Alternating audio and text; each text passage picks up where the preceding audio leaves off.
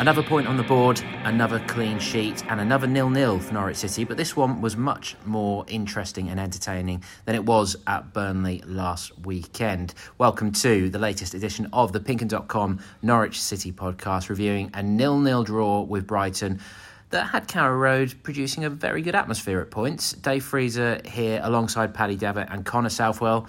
Coming to you also in association with Future Radio 107.8 FM. And yeah, Pad, uh, I described it in my video verdict as the Burnley nil nil was more of a championship game, but to me, I thought this felt much more like a Premier League encounter.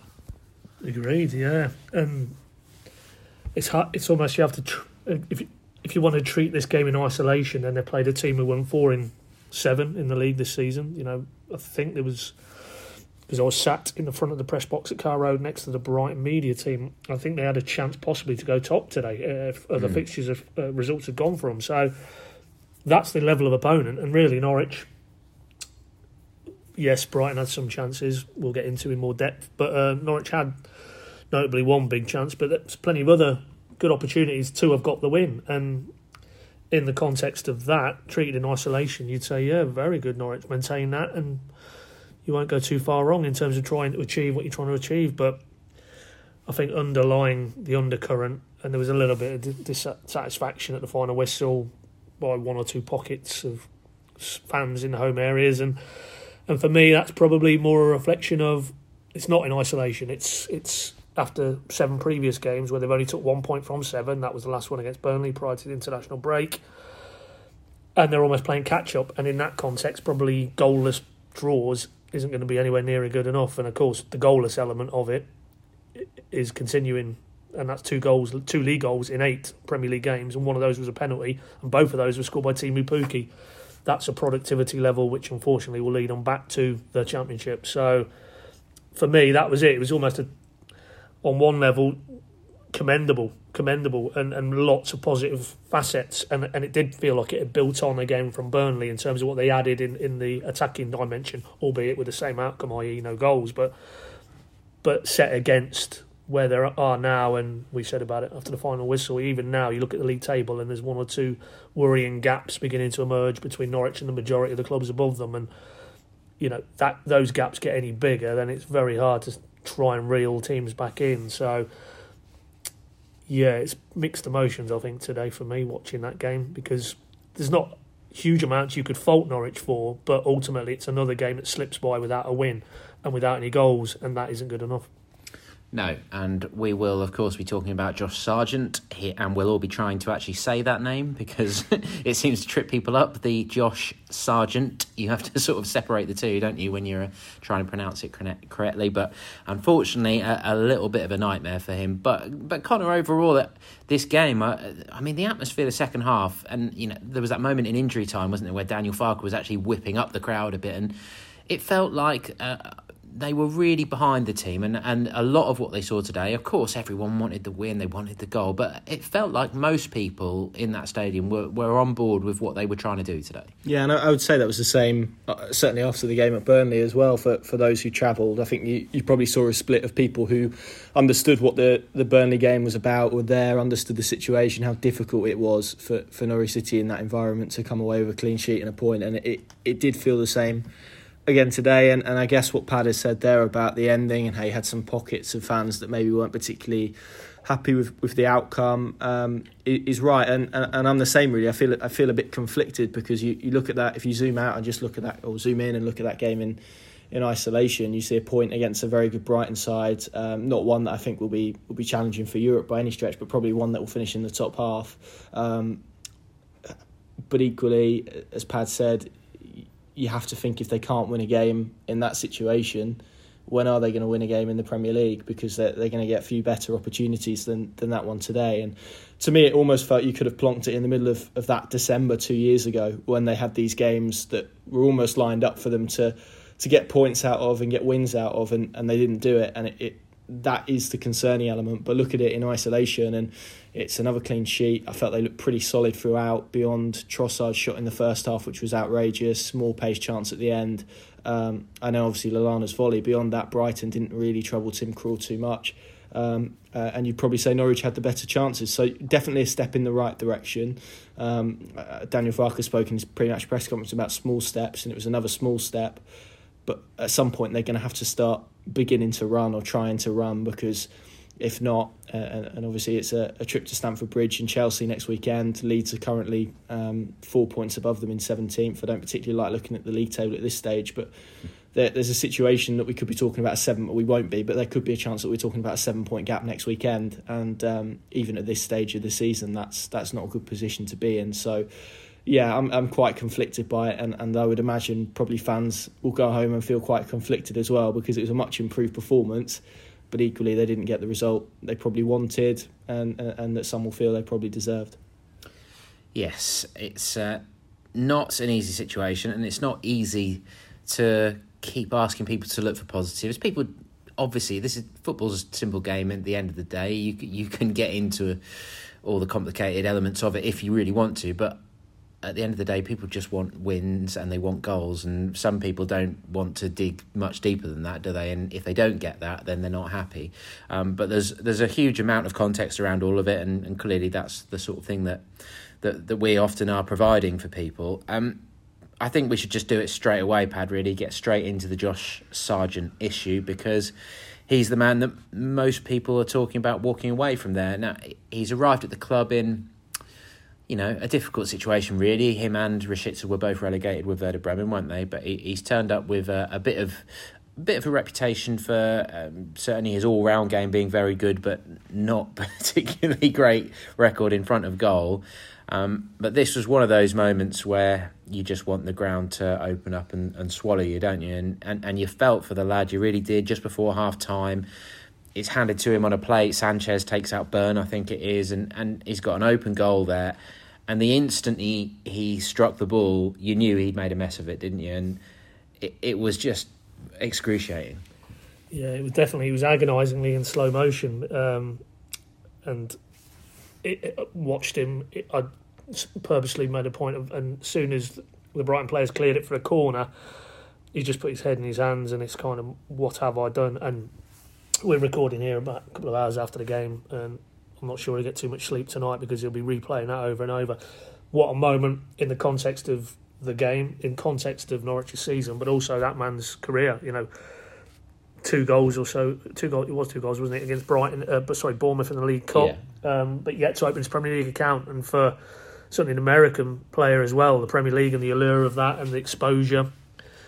You know, what a trajectory that could have set him on if he'd got off the mark. And, and um, you know, you're a fully fledged Premier League goal scorer, uh, still a relatively young man, but the fillip he would have got from that, because as Daniel said, when inevitably he was asked multiple times post match, a lot of it maybe symptomatic to what we've just discussed about Norwich. A lot of what he did was was good, was very good. In fact, you know, his general play, the way he battled three quite muscular Brighton central defenders, and positive signs of a a real link up with Teemu, not just you know yeah. two lads who, who run about and, and, and sweat and toil, but but actually signs I felt of possible some genuine productivity. There was one or two prior to that big chance towards the end of the first half where there was one he made a run into the channel Sargent, he rolled the defender and um, shot on target and it was just deflected I think for a corner and um, you know ultimately I just hope that doesn't define him at Norwich, and, and, it might be a bit premature to say that on the, on the basis of you know however many handful of Premier League appearances he's had. But you just hope that um, he's the sort of character that he can brush that off and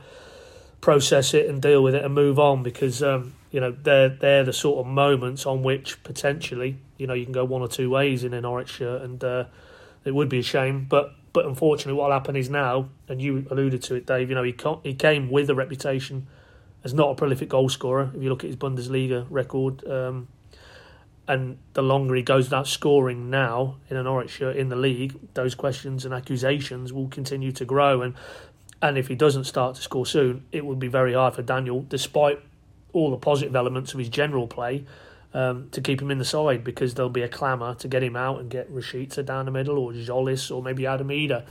Um, all lads who are really having very minimal amounts of uh, first team involvement at the minute. He isn't. He's starting games now regularly with Teemu.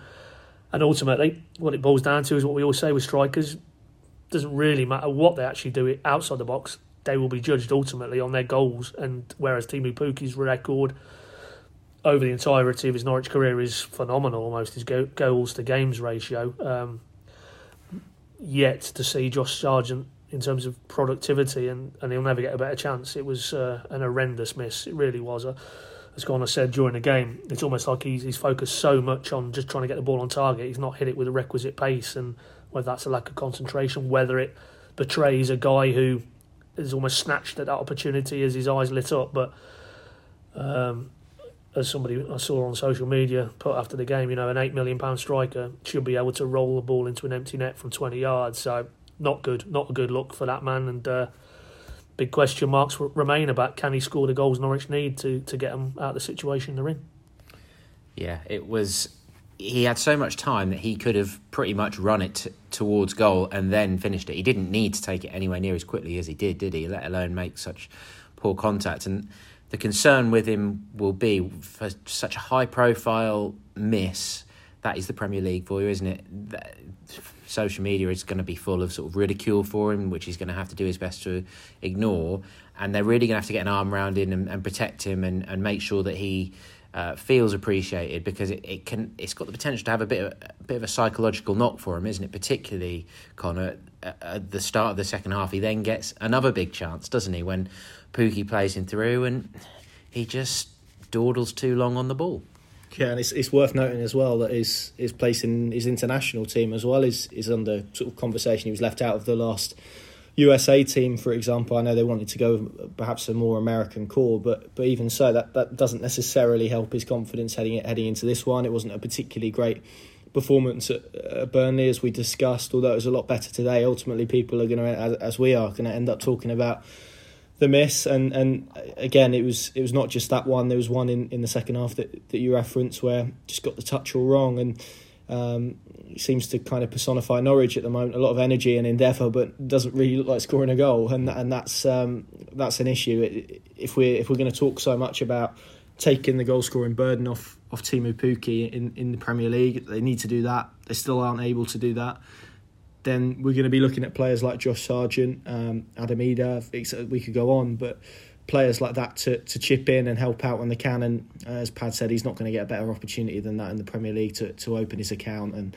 um, why he's he, well, we, we we can all replay, replay it and ask questions. Why hasn't he done this? Why hasn't he done that? But um, it it just to me looked like a a player really devoid of a lot of confidence in front of goal at the moment, and and he's, he's probably a bit like Norwich generally. To be fair, if, if he can get a goal and uh, and maybe a win in in in his uh, or under his belt rather, then then we could see him really go. But it's now the fear of what that miss could do in the opposite direction, and and the hit it could have on his confidence and his performances. So.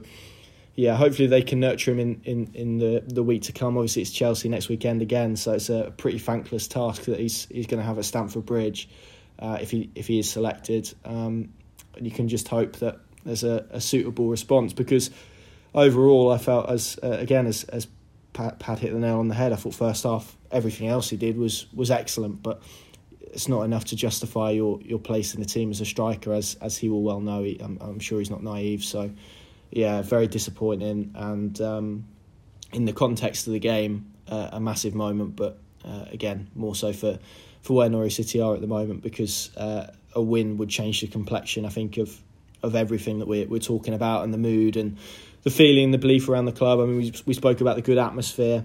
Um, it just feels like this. These fans are crying out for a win and a little bit of belief to get their teeth stuck into. Well, if Josh Sargent would have scored that and Norwich City would have won this game 1 0, then um, I think we'd all be looking ahead to the next few weeks with a lot more positivity than, than maybe we are at the moment, where we're probably in a bit of a state of, uh, of conflict. Yeah, when I did my ratings and my video verdict after the game, I said that if he'd have scored, he probably would have been an eight out of ten. But I, I knocked him down to a six out of ten, despite the fact that his general play deserved better than that because they those two moments were just you're a striker, that's what you get measured on. But I did think that the crowd, again, were very supportive of him when he was substituted. What was that? Uh, 76 minute, Rashica came on for him, and I thought that was a pretty good reception he got as he went off. There wasn't uh, any sort of uneasiness to it. So, yeah, this it's a real test for him, for a young man, uh, to keep his mental strength and bounce back from, from high profile disappointment. Uh, but I'm sure that they will get their arm around him this week and really try to make sure that he feels supported and stuff because that's that's what he's going to need clearly.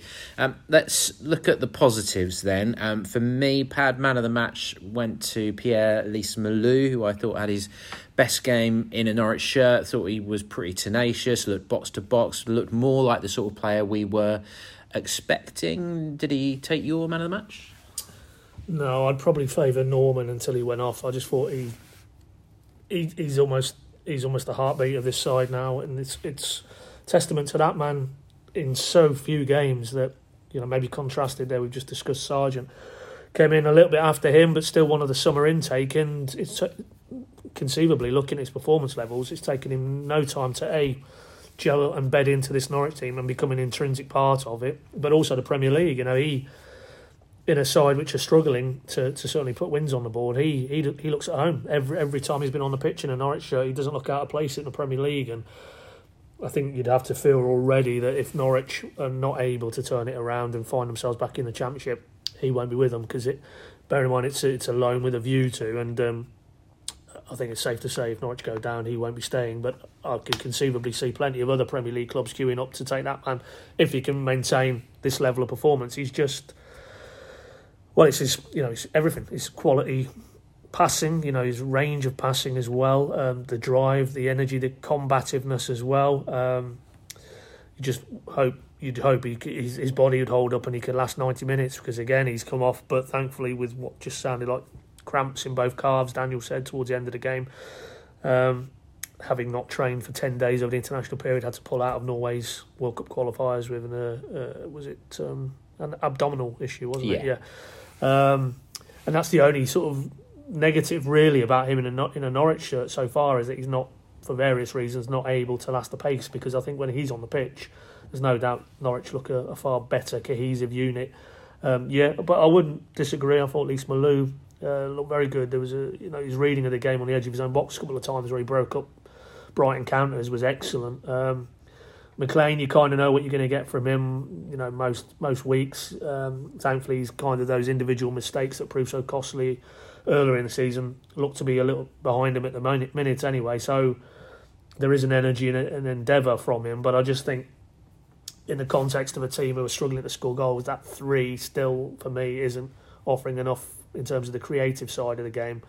Um, and it's not just down to those three. There's obviously the whole wider debate about the base formation and maybe more of a focus back towards defensive setup. Um, but I think for me, Normann is a shoe in. If he's fit, he plays. And I'd still think, you know, Gilmour has to be in the debate. Um, Rupp maybe less so, but, but it just feels as a three, it isn't quite functioning as it needs to to be able to give Norwich what they need going forward. I, I, think defensively, two clean sheets would indicate that they're doing a lot of things right now as a as a unit without the ball. But um, put it this way: if there was three Mathias Normanns in that midfield, then yeah. you'd be very happy, wouldn't you? Because you, are getting the, the drive and the go go forward momentum as well. But um, sadly, there's only one, so they just need to keep him fit, keep him healthy, because he already looks to be a very integral part of Norwich and what they're trying to do this season at the moment he's nailed on player of the season he? he's just looking at an excellent uh, bit of recruitment. And we'll come back round to Gilmour because of course he can't play against Chelsea next week. And um, we'll we'll discuss his situation. Um, but top man for for for you Connor?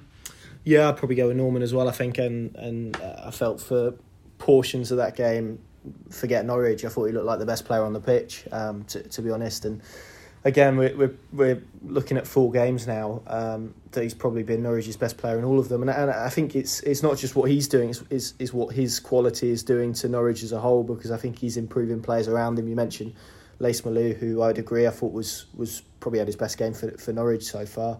Um, Kenny McLean, a, a lot of energy just makes that a little bit more solid and.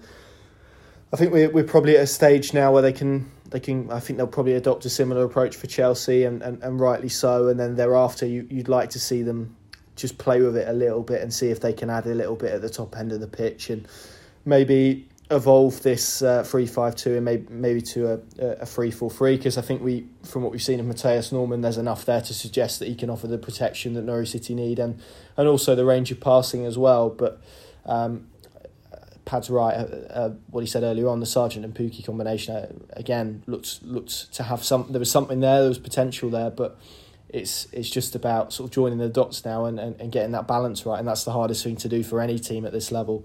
Um, you can you can ask Sean Dyche, Graham Potter's spoken about it before. You, you, you, try and open up one end, and you perhaps leave your back door open, but you try and shut the back door, and uh, and then you can you can get a bit toothless up front. So.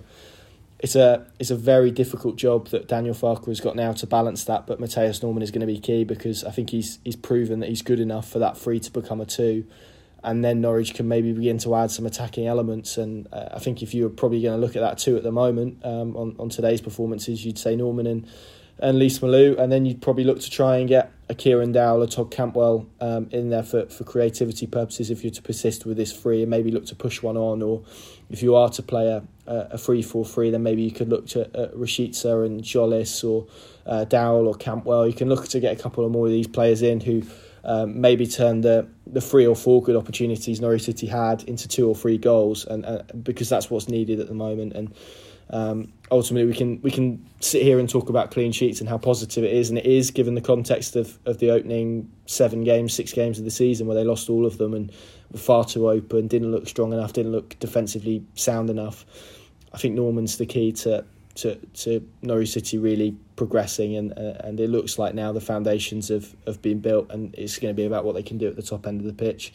Um, but yeah, I think he's he's going to be the key to it, and it's it's just keeping him fit now because he's he's played what one ninety minutes in, in four matches, and if they can do that, then they've got a, a very capable Premier League midfielder yeah, let's just hope those sore calves don't protect him from training, uh, prevent him from training for a few days this week, because uh, they're certainly going to need him at Chelsea. And I do feel like him and Lees-Melou have probably got the potential to be that midfield two if you're going to go to a three-four-three, and then um, you know, maybe have Rashica and, and Cantwell or whoever in support of Pukki.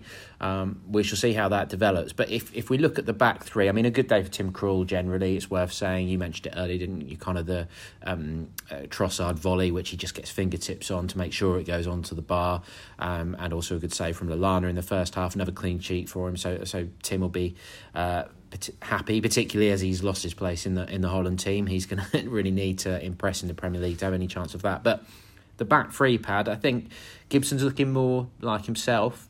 It certainly is suiting Hanley in the middle, isn't it? He's getting through a lot of work at the minute, and I think Kabak is growing game by game. So I just, you know, that Farke's stuck with an unchanged eleven and eighteen today. I, I can't see him going away from that back three anytime soon at all. Certainly not at Chelsea, obviously. No, that looks set fair now. Um, and that was that was the drive set by him post Watford, and how poor a result that that was that they had to get better defensively, and the route he's taken so far. Um, because Everton really didn't create a huge amount. Yes, they lost the game, but that was individual errors. So mm. you could even hinge Everton onto Burnley and now Brighton. That that three I'd agree. I thought Hanley was good again today. Pick of the three for me. Um, Kabak went wandering a little bit and little bit of ball watching, but there was one incident in the second half actually which underlined what, what the three gives you. And, and Kabak got caught. I think Trossard ran off the back of him, and there was Hanley mopping up behind him, snuffing out the danger. So Gibson looks far better because I think he's less exposed that sort of lack of pace that we saw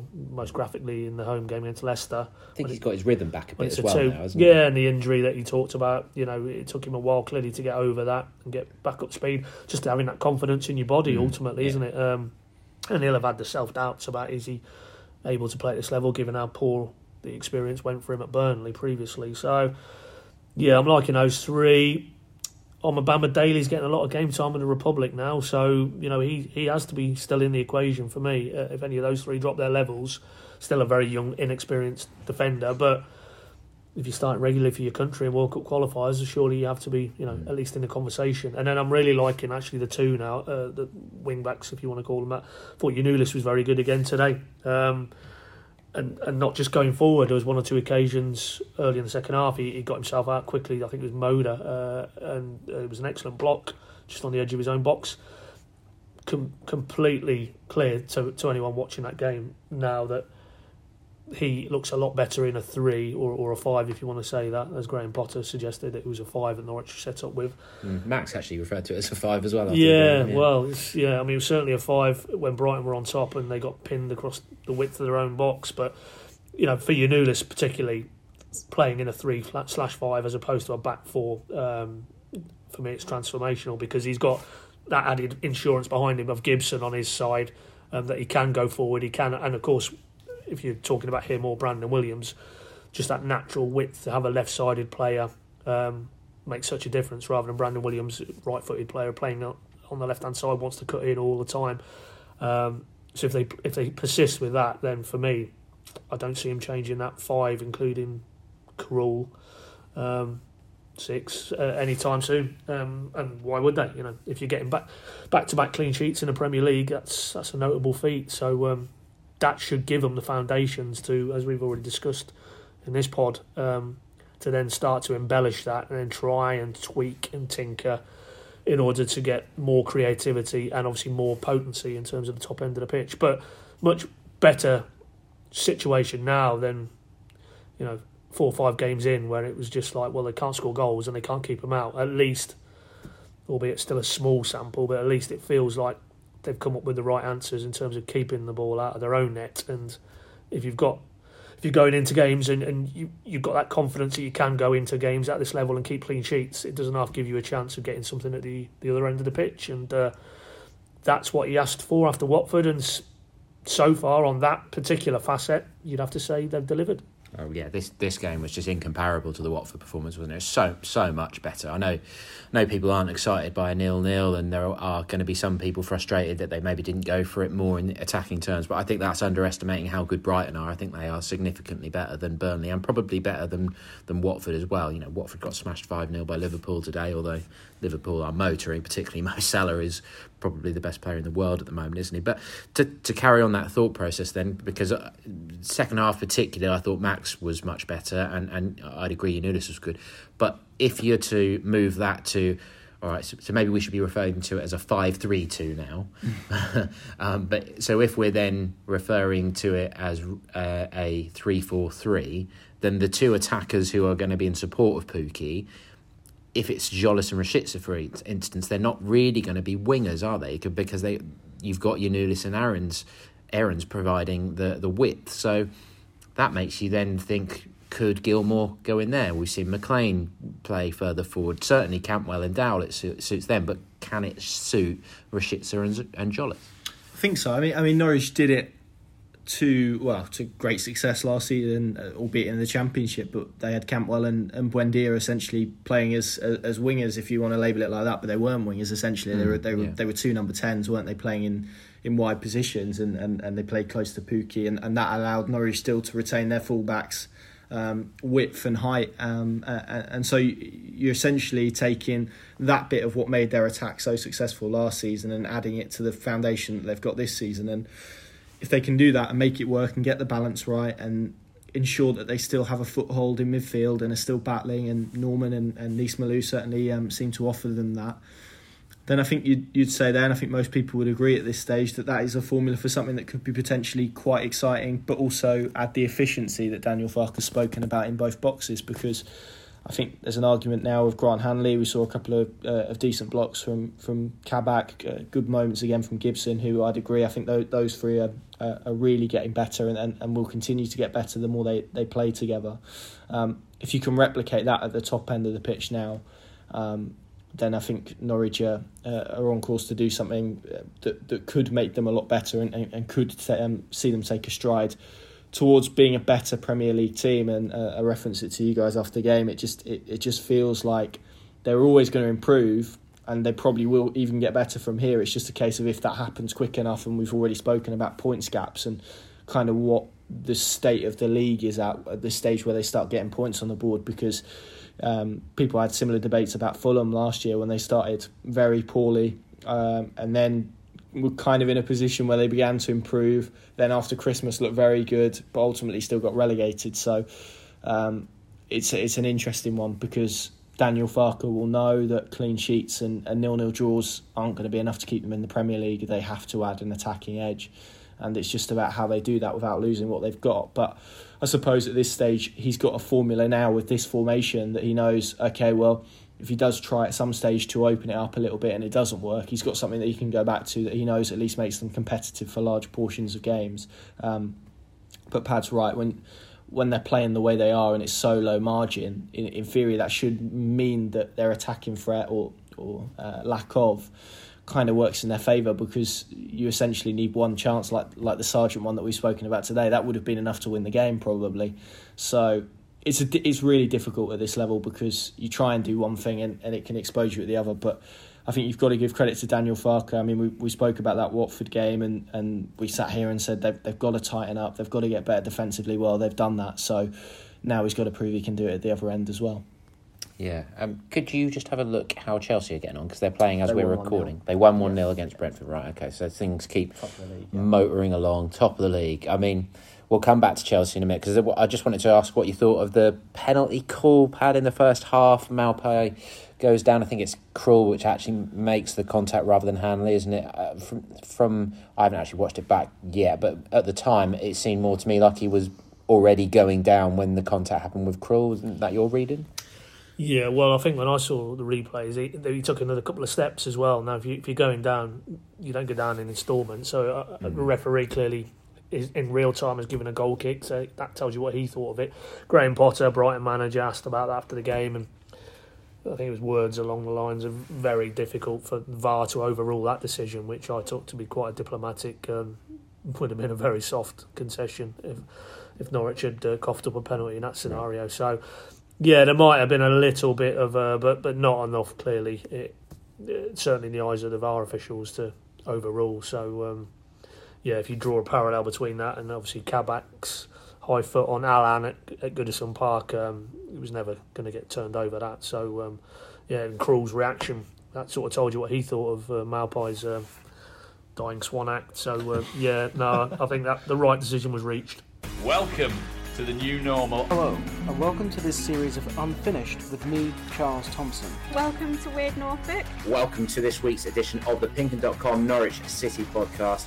From true crime to football, politics to folklore, for more great podcasts from Archant, head to audioboom.com forward slash channel forward slash Archant.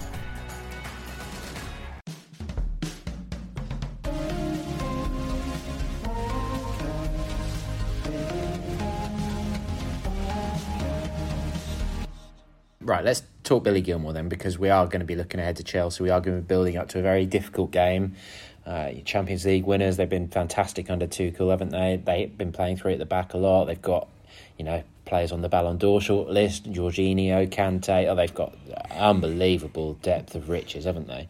Um, strangely enough, that lad who was on loan at Ipswich has come into it, hasn't he? Trevoh Chalobah. Um, one of whom, of course, is at Norwich City and uh, impressing for Scotland against Israel and, Faroe, and the Faroe Islands, it should be said. Um, Pad, we saw Billy Gilmour's face when Lukas Rupp got the call, didn't we, to come on for Normann when he was struggling with with cramp. Um, and he didn't look best pleased. I mean, Lukas Rupp isn't really gaining too many fans at the moment, is he? Because he gave the ball away again when he came on. He didn't do very well when he came on at Burnley either, did he? So, but let's let's not get into the Lukas Rupp debate. Where do you see Billy Gilmour's situation? Because Daniel Farke didn't take too kindly to suggestions that he should be in the Norwich team at the pre-match press conference because he said, well, he has had a lot of game time. Well, in the round, he has. I mean, he was playing pretty much every game in that very, very difficult start for Norwich. But if you actually drill down and not just look at the minutes against his name in a Norwich shirt, you know, those games he was being asked to do jobs that that's not Billy Gilmour's game. You know, defensive midfielder trying to rat and win the ball back against Man City, Liverpool, Leicester. Good luck. You know, even even a, Kante dropped into that scenario in a Norwich shirt is going to struggle, and that is his specialist position. So. I think he was sold sold a, a, very raw deal there, but that was the scenario because they hadn't, they hadn't done the deal obviously for Mathias Normann at that stage. Now they have. We've talked about it already on this pod. You know, Normann is the man now, and um, it's fitting players around him. And you know, if Farke is blanching, I wasn't in the press conference on Friday. Um, if he did bristle, uh, you know, about Gilmour's lack of activity. Um, but reality is, I, I, I, I think that could be one of the intriguing elements of Farke's next evolution in terms of what he's doing this season with this Norwich setup. If he can, if he can harness what Gilmour does give you, and clearly does in a Scotland shirt, whatever the level of opposition, you know, he's winning rave reviews every time he pulls on the Scotland shirt in these last two international breaks um, from, from club business. So and the fact he's uh, he's coming through at Chelsea, as we've just reeled off there, you, you, know, if you're if you're anything to do with Chelsea's first team, you're a player and you know what you're doing. You're a baller, pad. You're a baller, to use Daniel's terminology. So, I think that's the that's the that's the slight contradiction here is that the hype that was around this guy when he swept into to Norwich in the summer after his Euros display, notably against England, and now he's reduced to you know prowling a touchline and, and maybe having the hump when Lukas Rupp is getting a better better of him and getting the call. Um, it doesn't quite stack up at the minute, and um, and that, and in that in the context of Norwich struggling to win games of football, that's going to continue to be the case because you've got this precious material in Farke's grasp, and um, seemingly he's not getting the best out of it yet. But I think.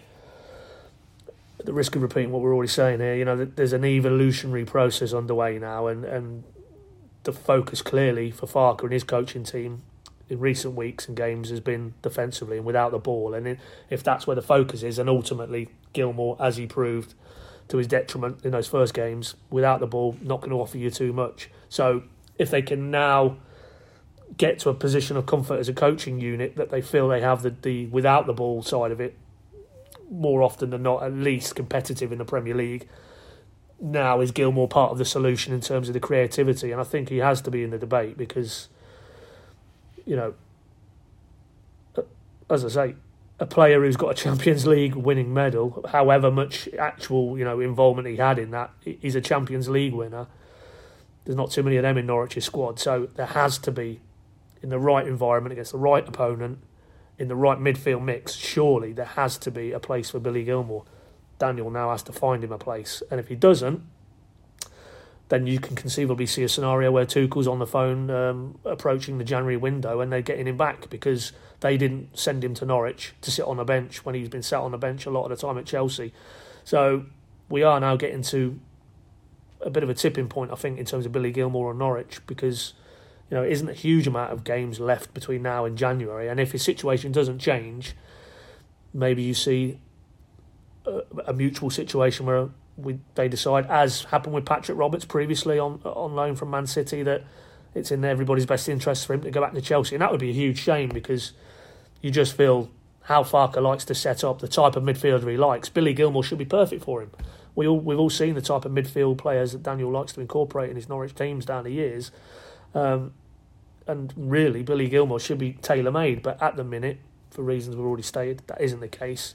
But I, I do hope that there is a place for him because I just think in the right setting, developing what you boys were saying earlier about you've got Tzolis, you've got Rashica, you've got Cantwell, you've got Dowell, you've got Gilmour. Surely there is a formula going forward that can accommodate the gifts of all of those players to the extent where Norwich could be far more potent than they are at the minute. And um, ultimately, there's one man who has to unpick that equation, and that's Daniel Farke. So um, I think if we take anything from what he said on Friday, his passionate defence, he still very much believes in Billy Gilmour as a football mm. player and that he can be of use to him. But at the minute, it's hard to see. Certainly, he's not going to obviously come in. He'll be ineligible against his parent club next week. So that's another week, another game that ticks by. And it is really very hard to see him maybe coming in anytime soon thereafter. So I don't quite see what the path is to Billy Gilmour coming back into Norwich's first team, but something needs to change. No, and it makes you concerned that we're heading towards a Harry Kane, Patrick Bamford situation, then, doesn't it? Where, um, you know, Kane obviously went back to Spurs and then I think it was Leicester he had a success with after that, wasn't it? And Bamford ended up in the Championship the next season with Middlesbrough after his time with Norwich. And I think Gilmour would clearly be tearing up in the Championship. Is he the player that Norwich need in the middle of a relegation battle? That's what we uh, are, are, finding out at the moment. But. Um, for me, there was no debate in, in terms of ahead of the Burnley game. McLean kept his place ahead of Gilmour. I, I didn't see that that was even of real consideration. And all right, McLean didn't do anything too spectacular today, but his energy and the work that he gets through, he is a. Uh, we we all have heard from Daniel Farke previously, haven't we, about how much he values him as a team player and sort of being the glue in, in a team almost. So let me put you on the spot, Connor. If if Gilmour was available against Chelsea, which he isn't against his parent club. Would you be bring, be bringing him in for McLean based off the back of today? Um, because I don't think I would. No, I'd agree. No, I'd agree. I, I wouldn't. And and Pad's right. It's it's so difficult at the moment, particularly when Mathias Normann is going down with cramp and Lukas Rupp's getting the call and Billy Gilmour isn't. That's a very difficult situation to to see how he repairs that and bridges that gap and gets to a stage that he's in Norwich's midfield. And I made this point in the week. I just wonder whether Norwich are at a stage at the moment themselves where they can't really they can't really carry a player like Billy Gilmour in their side at the moment because of the focus on the defensive aspects and, and what they've needed to do. And uh, and he's he's clearly not in, in that picture and, and he hasn't contributed to these foundations that we've seen being built. And it, it feels like if you're Daniel Farke at the moment, um, as much as we're kind of talking about adding attacking elements, we're probably not really talking about changing the personnel in midfield too much, and it's probably about one of those three dropping out rather than adding another one, and it becomes very difficult. Then you're almost forcing Billy Gilmour into a two based on what he's doing for Scotland and on reputation rather than what he's done for Norwich City so far.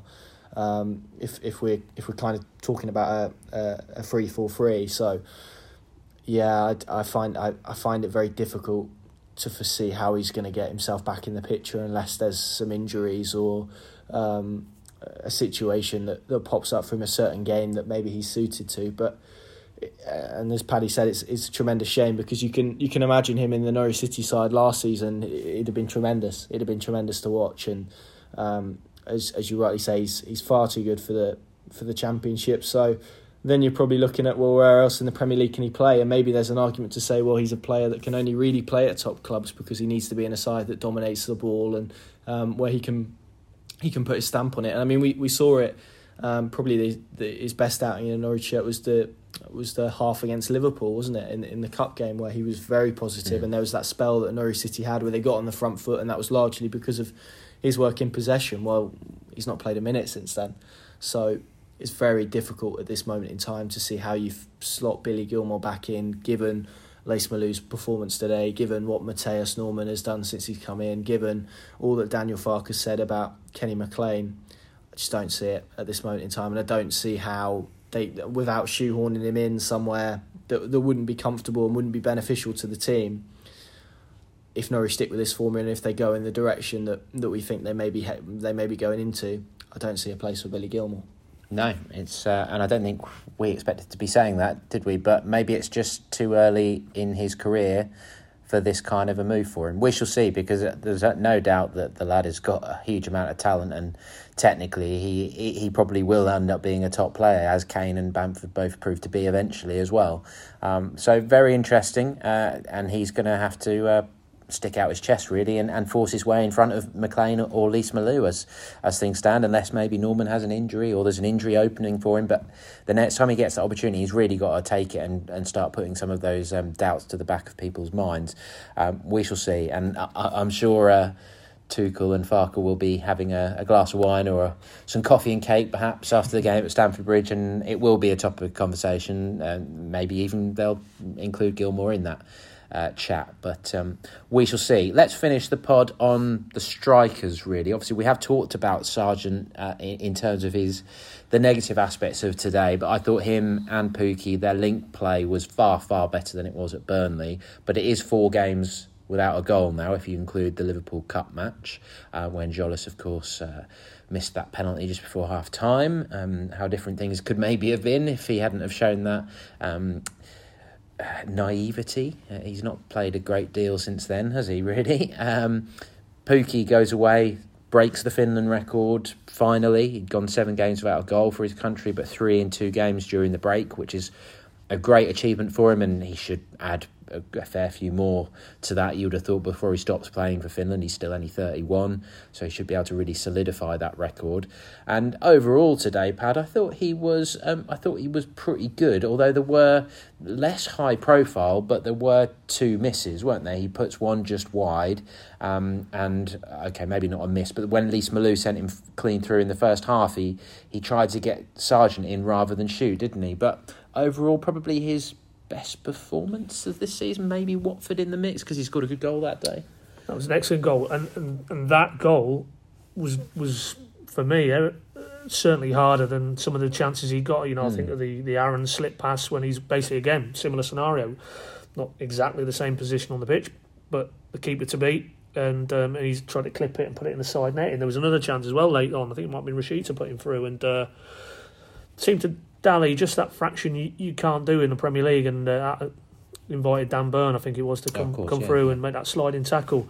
Um, and the way his teammates sort of went to congratulate him, that was they felt maybe a match saving tackle, and uh, yeah, not to the same marked extent as the Sargent miss, but but again, lots of positive things in his performance, uh, both individually and as a collective unit, but you know, we're sat here again as we were after Burnley, as we were after Everton, and they've played together and they haven't scored a goal. So, you know, ultimately it doesn't just fall on the shoulders of, of the strikers in this team to, to get them scoring, but they, they are in the side principally to score goals. And, uh, you know, that won't insulate, you know, going away and doing what he did for Finland and, and and coming back very confident. You could kind of see that in his general play there was a freedom, I thought, to a lot of what he was doing in the first half. And, uh, yeah, if you take away the most important element of what you would judge a striker from, then those two played very well this afternoon. But um, if Sargent isn't going to be scoring goals, then that places an even greater uh, burden on, on Teemu Pukki. So he, he needs to be taking one or two of those chances he had today, really. And that is the difference. Ultimately, you know, Daniel talked about it efficiency in both boxes. At this level, you're not going to get the quantity of chances they get in the Football League every other week if your team with Pukki, and that's whether you've got an Emi Buendia in your team or not. It's not going to happen. You're playing against better defenders, better teams, better coaches, better defensive setups.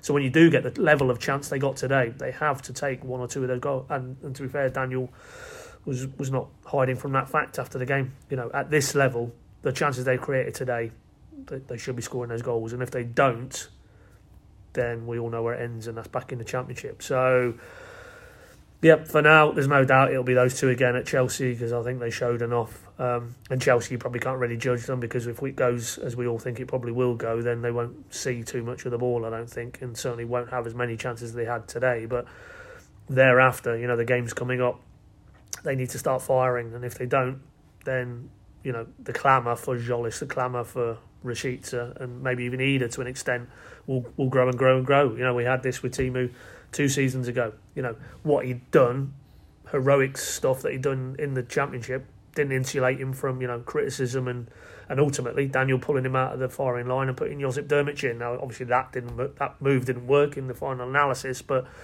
by no measure measure of means is is that man bulletproof. You know, if he's not scoring goals at Premier League level, um, he won't be in the side. But it is worth reiterating he's the only man who has scored for Norwich in the Premier League. So I don't think the moment is upon us anytime soon where he's coming out of the side. I think if if it's going to be one of those two come out of the side, it'll be Sargent. But for now, Daniel seems to be very happy with what they're giving him generally.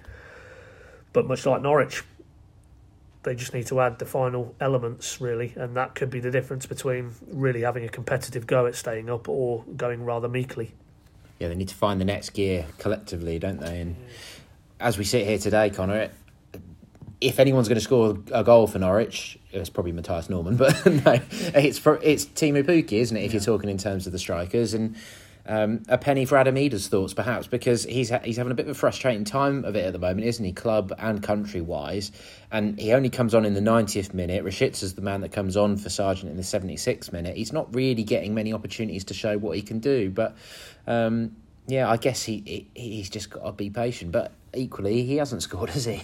No, and it, it feels like we're kind of in the same position with Adam Idah that we were in two years ago, where it kind of feels like he's in a in kind of a halfway house, being probably too good to send out on, on loan because obviously Norwich need him just just for numbers really up, front, but not good enough to displace Teemu Pukki. And I think you'd have liked to have seen a little bit of movement at least in, in the two years that followed. But certainly the pecking order at the moment. I mean, he was third choice two years ago for large parts of that season behind Pukki and Drmic. Um, two years on, he's he's behind Pukki and, and Sargent this time around. So for him, I would imagine he's probably feeling a little bit stuck at the moment because, um, and yeah, you're, you're, right. He's absolutely not getting helped by giving two minutes at the end of a Premier League game. I mean, what can any player do in in two minutes? Really, it's it's a very difficult situation to be thrown into. Um, it just feels like he needs a goal, he needs something, he needs a cameo. But then, if he's not getting those opportunities, similarly to Gilmour, really, it's it's very hard to see what he can do to force his way into the side. Um, he's still very raw. I think we saw against uh, against Liverpool in the cup the, the, elements of his game that still need to be worked on, um, and it just it, it just feels like everything's passing him by a little bit at the moment, which is a tremendous shame because again we all know the talent that, that he has and the amount the sheer amount of goals he scored at youth team level. So I don't really know what the solution is because in January do they do they go and send him out on loan, but then they probably need another body in and if they were if that if that was to be a permanent option, which given all their loan spots are, are, filled at the moment, it would probably have to be. Then you're looking really at him getting pushed even further down the pecking order. So um, it's tough. It's tough, and I don't really see what the answer is with Vadim either. But I, I would imagine if we still if we reach next summer and he hasn't played an awful amount of football this season, he might be knocking on the door and saying, "Look, what what's what's actually the plan for me here because I'm I'm not I'm not getting enough game time to develop and uh, you're not sending me out on loan so what am I supposed to do because I'm getting I'm getting a little bit stuck in the background and football careers are short and he's um, he's sort of spending a key part of it sitting on the bench and, and not getting very many minutes for Norwich City so it's it's difficult to really see what, what he can do in, in, in this situation. Yep, lots of interesting angles. Um, I, I don't know. I feel after that chat, like normal after after a game when we come and record a pod quite fresh from the game, uh, you know, it gets stuff off your chest a little bit and stuff. I feel a little bit more more positive even than uh, than I did after the game. We, we've we've had a we've pointed that there's enough positives and, and things are moving in the, the right direction that almost the mission this week now is about surviving Chelsea, getting getting out of there, you know, battling, really digging in, doing everything. You know, look, look. I haven't seen the highlights and stuff today, but Burnley only lost two 0 at Man City today, and as we know, if those big boys turn up like Man City did, they can give you a good spanking. And Burnley have had it against Man City and Liverpool and stuff before, and we all know how tough Burnley are. If they can just survive Stamford Bridge with, obviously, if they get anything out of it, it would be a huge bonus and a huge.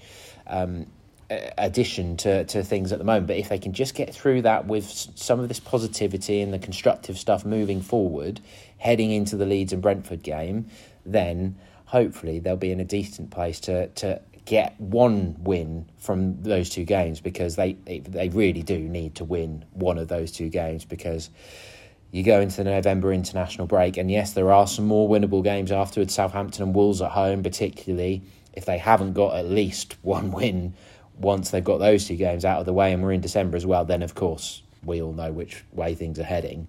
Um, so yeah, it's going to be an interesting week. Uh, thank you very much for listening. Loads at pinkun.com, of course, as usual. Interview with Max Aarons from after the game.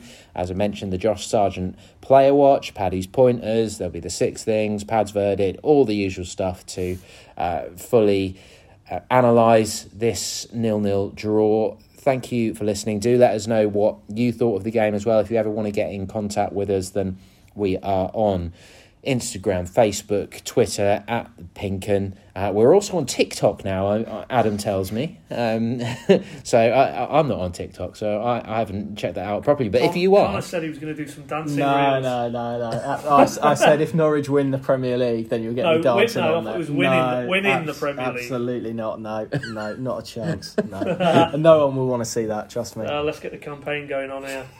Anybody want to see Connor on TikTok? Give us a message. the Twitter. If you're a TikTok user, then check it out. Um, I'm sure it's good. um, but we'll we'll trust Adam to, to build up that account. Um, but yes, by all means, do get in contact with us if you've ever got any questions or comments um, about the pod.